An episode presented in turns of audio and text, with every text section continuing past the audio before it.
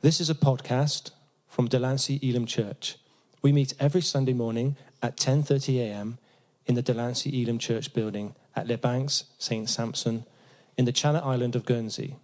To contact us or find out more information about us, please visit our website at delanceyelim.co.uk.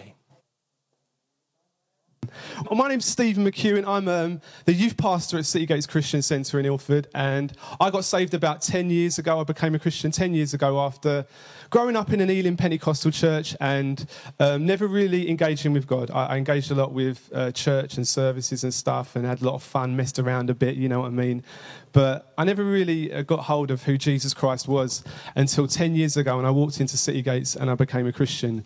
And within a quick period of time, I knew straight away I needed to get involved in the things of God. Otherwise, I would be back to doing what I was doing before, running around and messing about. And so I decided to run around and mess about in the church instead. And you know I had found some amazing people there who really welcomed and encouraged me. And i think that's what i really catch with the heart of delancey whenever i come delancey elim is i see all you folks here you've got such a passion for young people and I just want to encourage you in that because you cannot, that, that is such an investment of time and money. And I know that you are going to produce fruit on this island that's going to go way, way, way beyond anything you could even imagine. And I always catch that whenever I come here. I see the way you encourage young people. And I don't see that often amongst many churches. And I just want to say thank you for that. But I continued uh, along and then. Um, about four years into being a Christian, I was invited on when the youth pastor left, and I took on there and I t- became the youth pastor, and I've been doing that ever since, last six, seven years full time. And last year I got ordained with the Elim Pentecostal movement as well. So, yeah, just a great bunch of young people that we're bringing over here, and we love coming to this island. We love the people here, and we do feel a real connection that God has ordained, and we want to continue to invest into this island in any way we can with just you know the simple things that we do. So, I uh, hope you're going to be blessed by the word this morning. How about we just pray before we come to God's word? Father, I thank you for this opportunity to just share with your people and. Lord, as we open up your word this morning, I just pray that our hearts would be warmed and you would bring revelation.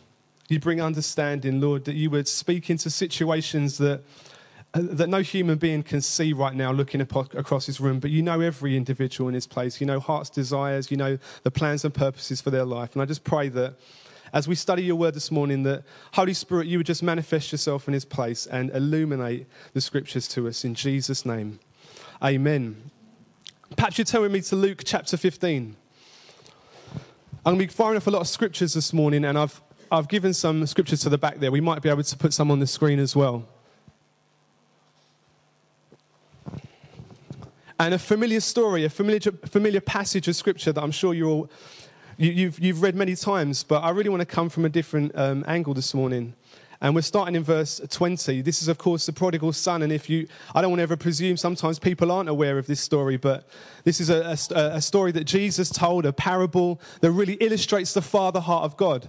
And it tells the story of a young man who goes off to a foreign land after taking all of his father's inheritance. Probably not more, there's not many more offensive things that you could do in that culture than take your, your father's inheritance that was set aside for you and go and squander it in a foreign land. But that's what he did.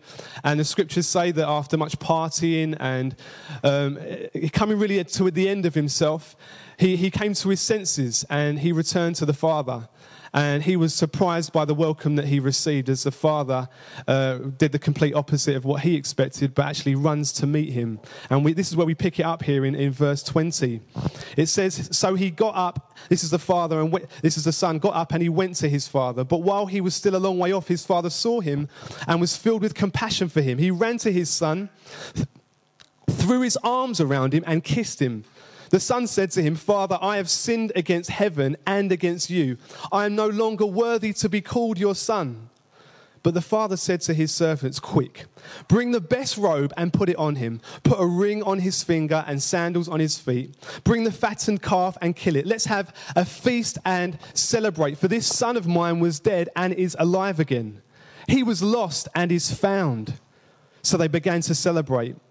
Meanwhile, the older son was in the field.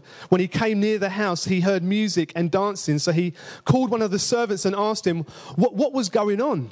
Your, your, your brother has come, he replied, and your father has killed the fattened calf because he has him back safe and sound.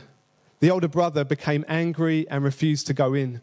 So his father went out and pleaded with him. But he answered his father, Look, all these years I've been slaving for you and never disobeyed your orders, yet you never gave me even a young goat so I could celebrate with my friends. But when this son of yours, who has, squandered your property with prostitutes, comes home, you kill the fattened calf for him. My son, the father said, you are always with me, and everything I have is yours. But we had to celebrate and be glad because this brother of yours was dead and is alive again. He was lost and is found. The, the Bible answers so many questions, but perhaps one of the most important questions it answers is what is God like? Many people want to know what is this God that who created all this, this amazing things that we see around us, this creation around us? What is he like? And throughout the Old Testament, God reveals himself to Israel as a father. Isaiah 63, verse 16 says, You, O Lord, are our Father, our Redeemer from everlasting is your name. And the fatherhood of God is revealed from beginning to end in Scripture. But what we see in the Old Testament, we only see the word Father in relation to God 15 times. But in the New Testament, with just 27 books, we see that this name Father used of God 245 times.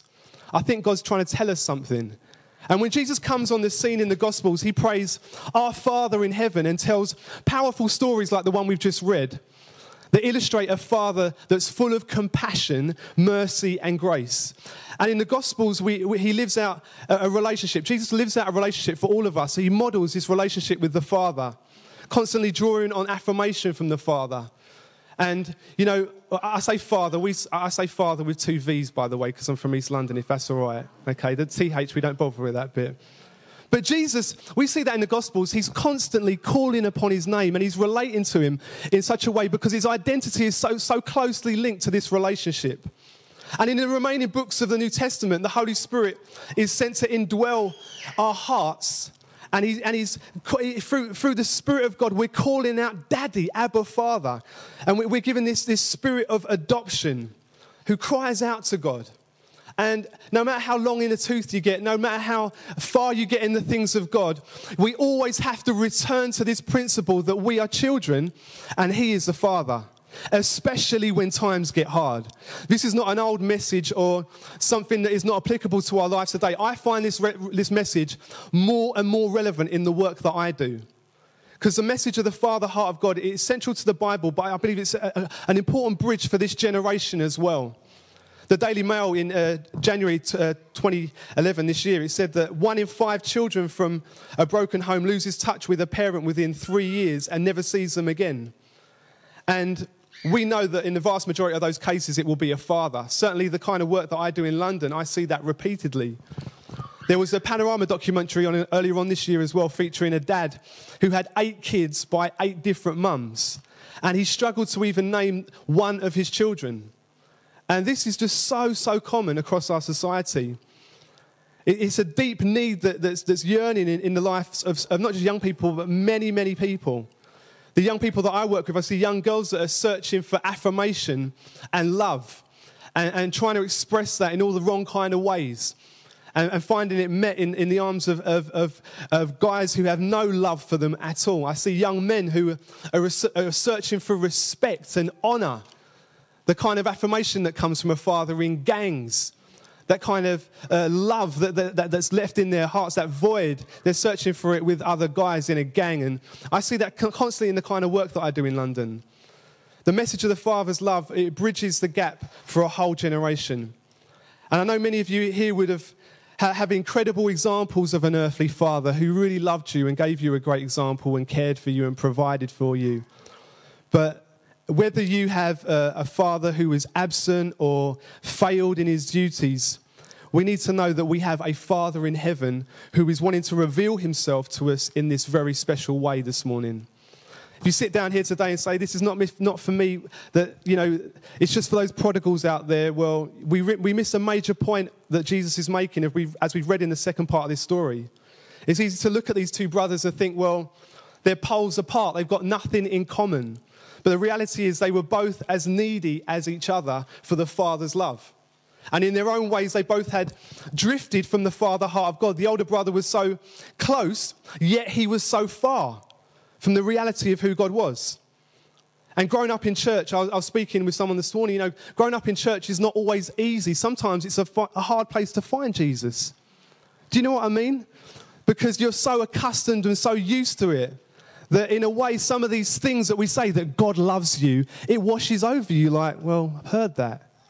I've heard that message before. But this is just so important to who we are and what we've got to do on this earth. The knowledge of God is there, but you know, sometimes in these relationships that, that revelation is of the Father's love is yet to come.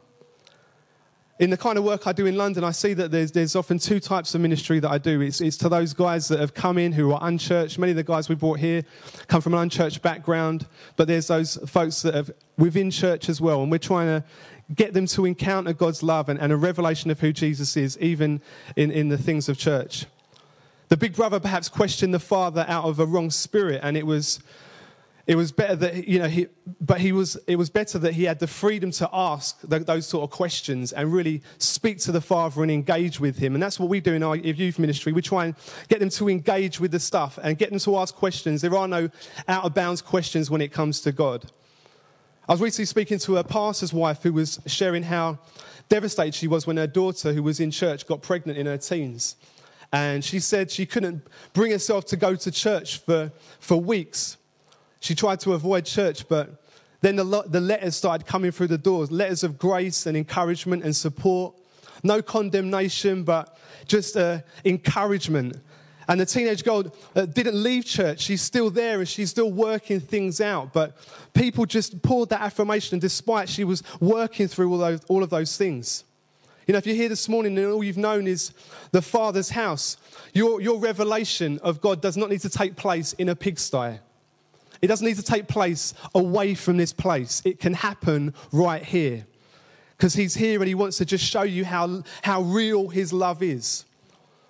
And I believe there are many who start out as prodigals, but over a time they, they drift into a, a big brother mentality. And I'll put my hand up and confess to that one before you this morning that you start with all that fire and all that passion, but it doesn't take long for you to drift into this big brother mentality. And often it's because I'm not anchored in, in this father heart of God. Those, those big brother symptoms begin to surface in my life the, the anger, the resentment, and the bitterness, whatever it might be, the little things in church that get on your nerves. No, that doesn't happen here, just in my church. The little things that happen in church that get on your nerves. The people in church that get on your nerves. It happens in my church, not here, I know. But it happens. And the big brother syndrome, it clicks into place. It says in verse 25 of uh, chapter 15 Meanwhile, the, the older brother was in the field. When he came near the house, he heard the music and dancing, and, and, and, he, and he distanced himself. Verse 28 The older brother became angry and refused to go in. And there's a party going on, but he does not want to know because he's lost the joy. He's lost the joy. He's lost that excitement and that passion that comes from just the simple things that are in the kingdom of God.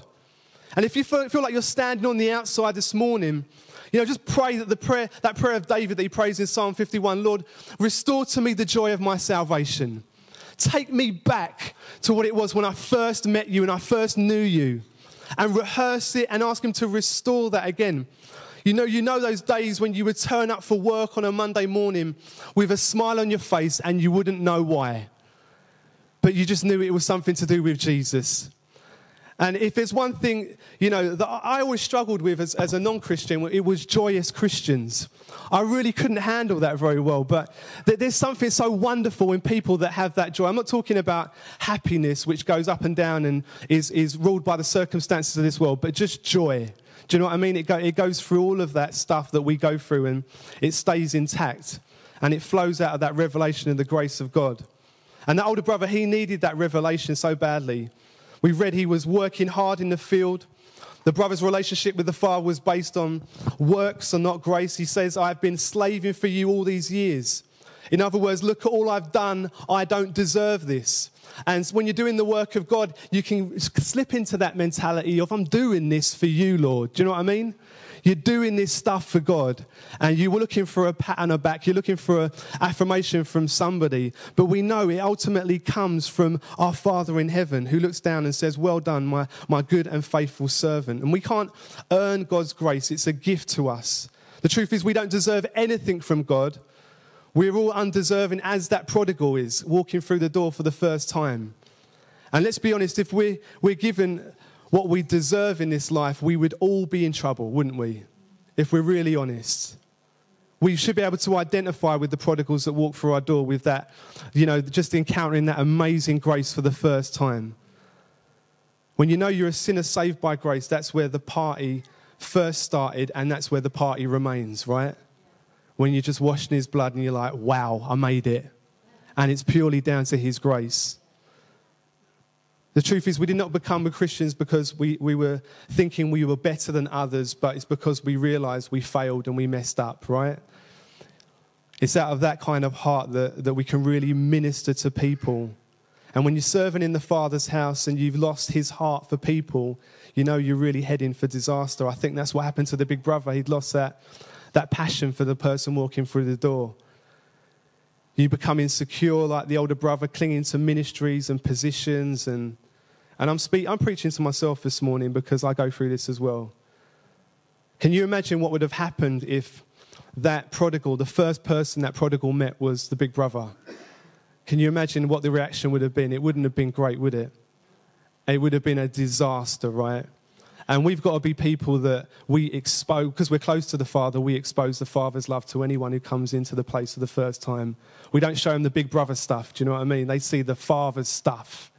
You know, just that throwing your arms around them and loving them. And if we really want to minister in power, we know it comes from that kind of love. This, this older brother, he was laboring in vain because he had no love in his heart anymore. And when talking to his father, the older brother refers to the prodigal as this son of yours. He won't even recognize him as his brother. He reminds me of uh, Cain and Abel, you know, am I my brother's keeper? And in God's house, we've got to take that responsibility. We are family regardless. It's not just um, the, the usher's job, it's not just the pastor's job to see new believers move from strength to strength. It's all of us, right? That's what we do. We all take responsibility within the house, welcoming and bringing people in. We all have these, uh, uh, uh you know, these. I know even in this place, there's ministries where people have taken responsibility for the harvest in different parts of this church, and that's what it's all about. Every house has values, and the big brother had got so caught up he'd missed the true value and purpose of the house. And when we lose connection with the Father in anything that we do, it, it, it, the intentions and the motives and the thoughts and everything we do becomes blurred. Life uh, starts to lose focus because we start to uh, really doubt the, the, the Father, the heart, the character of God. The truth is, the prodigal displays, he displays more confidence in the goodness of the Father and the character. Uh, you know, he, he, seems to trust that a lot more in his returning. The older brother seems to have lost sight of who the father is and what he's really about. And perhaps we're here and we start to compare, or we've started to get uh, green eyes, or, or, or, whatever. You know, the envy creeps in, but Uh, we've got to really dig in with the Father. You know, if you're going through something at the moment and you're struggling to believe that God will come forth, forth and, and do what He says He's going to do, it's about digging into that Father's heart and rehearsing it and knowing it and just believing it. He loves me. He's got a great plan for me. He's not like any earthly father I've ever met before. He's all over me. You know, Sid, when you go in hospital next week, I pray that you just be overwhelmed with the sense that the Father is carrying you right through that situation, whatever it might be. You know, the Father's just lifting you and carrying you because it's that that, that lifts us in this life. I was saying to the young people last night when, you know, they're we were talking about how they've got to submit their life. And, you know, we were dealing with a lot of things and choices that they've got to make. And sometimes uh, the way their behavior, and sometimes if you just address behavior all the time, nothing changes. But when you start to speak about a father that loves you, that's where behavior it flows from. That's where identity it flows and behavior begins to take place in their life. When they understand who God is and what He's done for them. That's when they're willing to listen to you when you say, Listen, come on now. Does that really line up with what God's got for your life?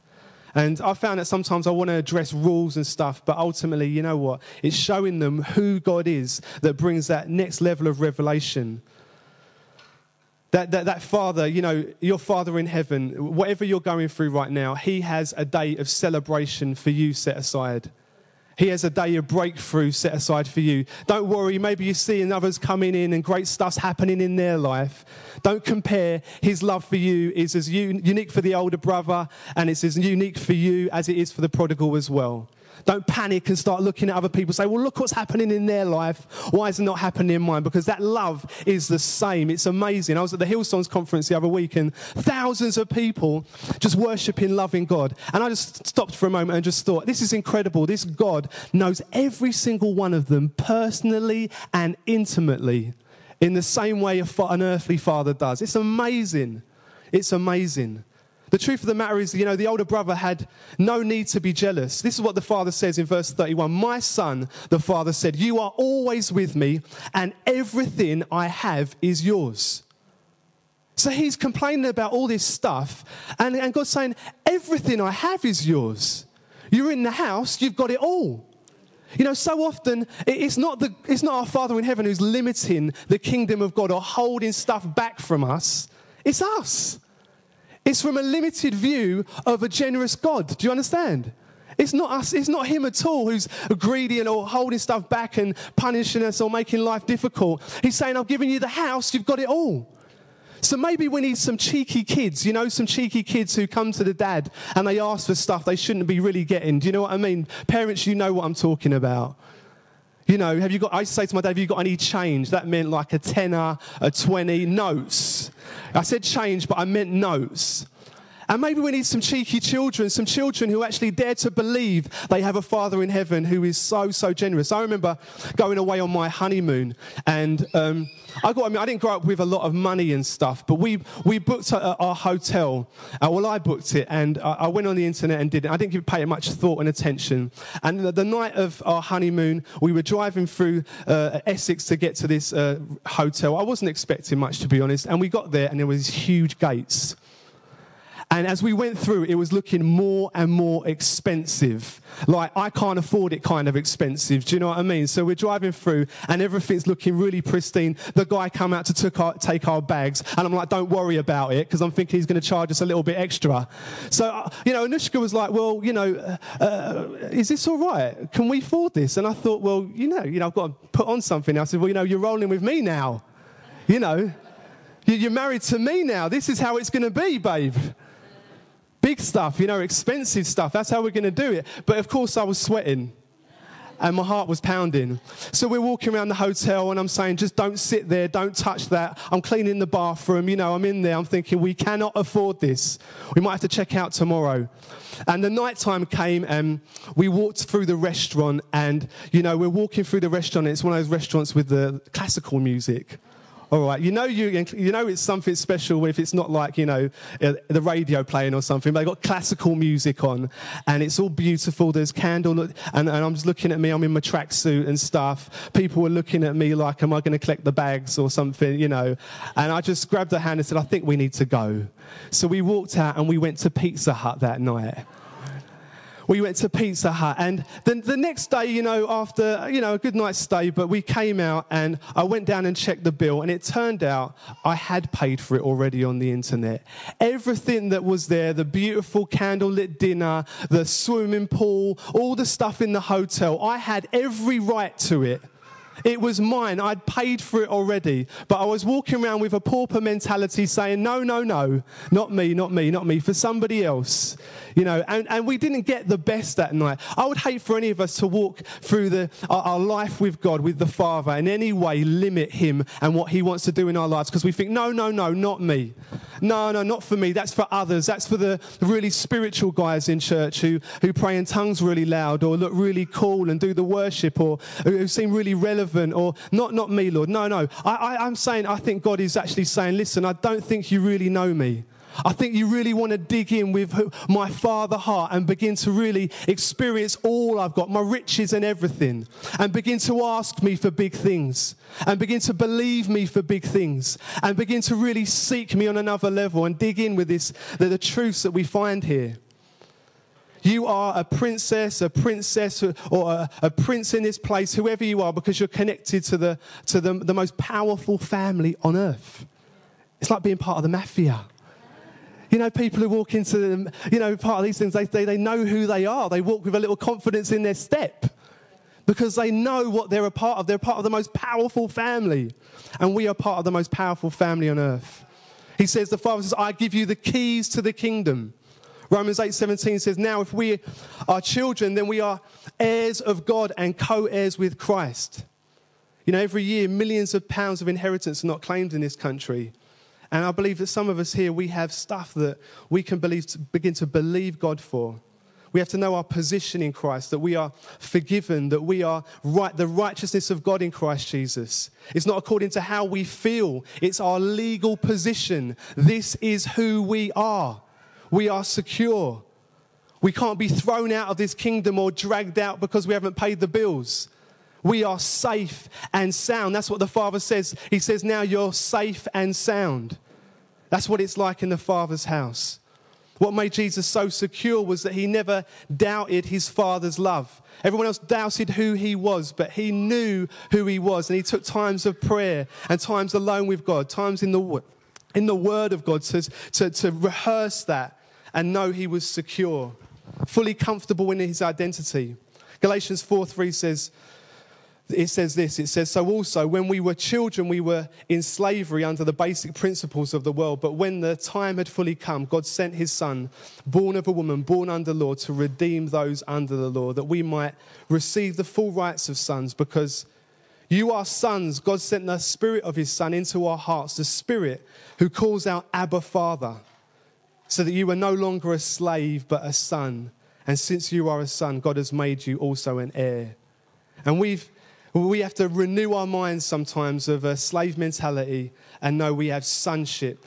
We get familiar, and familiarity, it breeds contempt, but those words, God loves me, are so powerful. The prodigal, you know, he was given gifts, wasn't he? He was given a ring that representing the Father's authority, a robe representing the, the, the, covering that God had over his life, the sandals indicating a new sense of direction and purpose in his life. And each of us, we receive so much in, our, in the kingdom of God. And this older brother, he forgot all that stuff and he just focused on the party. And he probably had all that as well. He had all those things. The father of the prodigal, you know, he paid an expensive price. He, he lost half of his inheritance to this son. And he, he, he, he pours out his love and his acceptance on this child. You know, if we could just uh, constantly rehearse and, and enter into what the Father has done in giving His Son, His most precious gift. If you ever doubt your self worth or your value, you've got to know that it, you're wearing a price tag that says the blood of Jesus. The most precious blood, the most precious uh, thing on this earth is the blood of Jesus, and that's what you were bought and paid for with. That's your value. That's where your, your sense of worth comes from. That's what God wants to reveal to us through the cross, in Him giving His only Son for each of us. I, I draw confidence from that in all that I do. I, sometimes I've got to go and preach or speak in front of people. I just get that's where my confirmation comes from. That's where my worth comes from. It's the Father who gives His Son and values our lives so much. I want to show you a clip now that um, I saw. You maybe you've seen it before. It's from a film called Most, and it really in the same way Jesus tells a parable to, to emphasize the, the Father's love, this is a modern day parable, if you like, that paints a picture of what the Father did when he, when he gave his Son. I love Easter time because I, I explore the cross again and what it meant for the Father to give his only Son for this world. As you watch it, I, I don't want to take and take away from the metaphor too much and the power of that, but this is a guy who's working on a railway track and he's got an important responsibility over a lot of people and he's working with his son and he's left in a situation, a really tough situation, to make a really difficult choice about his own son and the people that he's got to look after. Let's have a look. 1 John 3 1 says, How great is the love the Father has lavished on us that we should be called children of God. You know, one thing we cannot allow to escape us, and we can't be like those folks on the train just traveling on oblivious to the pain of the Father and how much it cost him to lavish his love upon us that it, it, not a hundred people and his son, but billions of people and his only son. That's the choice that he made for every single one of us. When I explore that, when I enter into that, I feel loved. I feel accepted. You know, the situations that I've got to face in this life, the tough choices, the tough decisions, the sense of not knowing where I'm going, I rehearse that love again that's accepting me, that a father would wants to protect me and watch over me and has got the best in store for me. What an amazing love. What an amazing father, right? What an awesome dad that would give his only son for me. I'm not going to sit oblivious on the train. I'm going to recognize and acknowledge and live a life that's in fitting with a Father that pours out love upon me. How about we just pray? And as we do that, I'm going to ask Felicia, she's going to come and sing a song for us as we close this afternoon. And I just pray for anyone in here today. Maybe you're facing times of uncertainty, whatever it might be. It might be your health. It might be physically, it may be in your job, it may be in the day tomorrow. You might have so much uncertainty in your family. Whatever you're going through right now, I just pray that the Holy Spirit would just manifest the Father's love within you.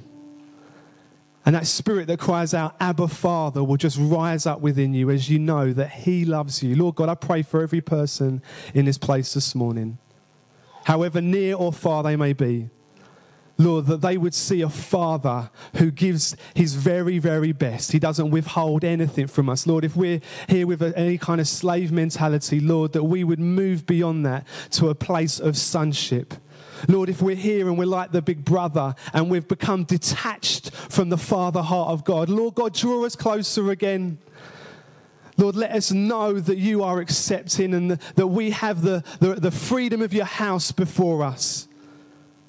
Lord, teach us again to value the things that you've given us already and to be thankful for all that you've placed in our life. Lord, as we focus on that and as we praise you, Lord, I believe our hearts will be lifted into a place of security and strength and boldness and confidence and assurance. Pour out affirmation in this place this morning, Father. We're never tired or bored of this message of love. We pray this in your precious name, Jesus. Amen. Thank you for listening to this podcast from Delancey Elim Church. For more podcasts, information, or to contact us, please visit our website at delanceyelim.co.uk.